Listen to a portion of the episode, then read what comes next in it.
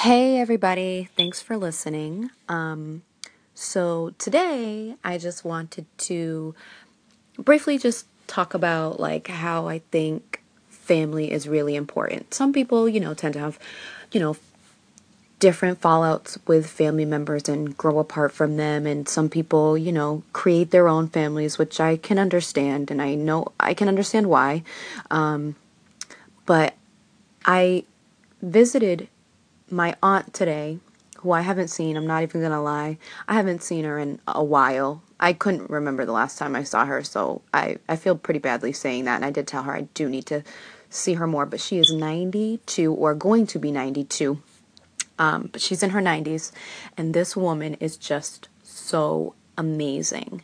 And I really regret not spending more time with her because I just find such wisdom in those who have lived longer than me. Just to hear, you know, this woman has, you know, she learned how to swim at like 80 years old. And if it wasn't for her knee, I know she would be working out. You know, she's just such an aspiration to me. Um, you know, hopefully, God willing, I live as long as her. I hope that I'm in her shape and her condition and her mindset. She moves faster than people I know at 70, you know, it's incredible. Her mind is still so strong and she, you know, has a can do attitude. And I think that's so important.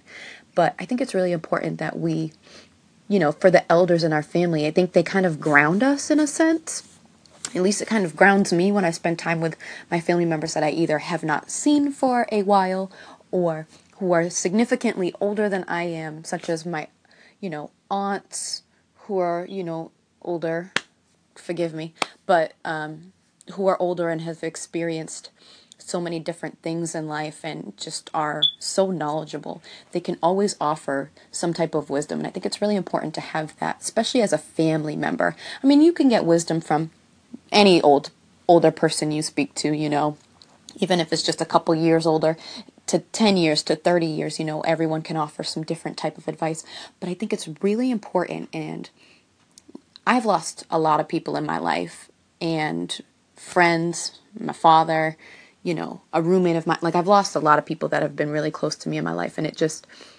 I think recently has really resonated with me how important it is to build these relationships that are important to you, you know? I think there are certain people that maybe relationships aren't as important and some people are just for a good time. I do think that at times, you know? But I think our families, it's really important to try to set aside your differences and really realize that family is really all you have at the end of the day. And if you can spend time with them and let things go you know, holding on to grudges is just not smart, in my opinion, because God forbid someone is gone, you know, and you can never see that person again.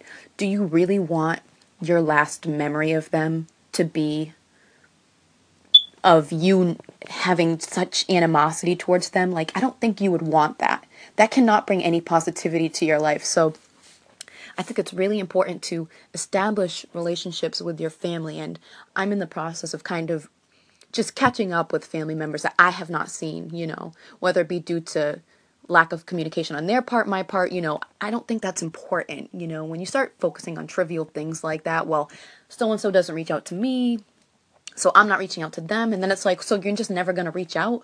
So if something were to happen and you don't have anyone, you know, it's your family that's always supposed to be there. Granted, some families can be messed up and they're not there for you, but that's okay. That's their fault. But if you can always be kind my new one of my favorite quotes is treat people don't excuse me it's don't treat people as bad as they are treat people as kind as you are and i really am trying to like live by that and really apply that to my life because i think it's just so important especially when it comes to family so if you can try to you know if you have someone in your life that you're you know, haven't spoken to in a while over something stupid in years, do you want to look back and say, is it worth not speaking to that person for years over something so stupid? God forbid you lose them. Or can you move past it and just, you know, love them and let it go? Some things are worth letting it go, you know? So, something to think about. Thanks for listening.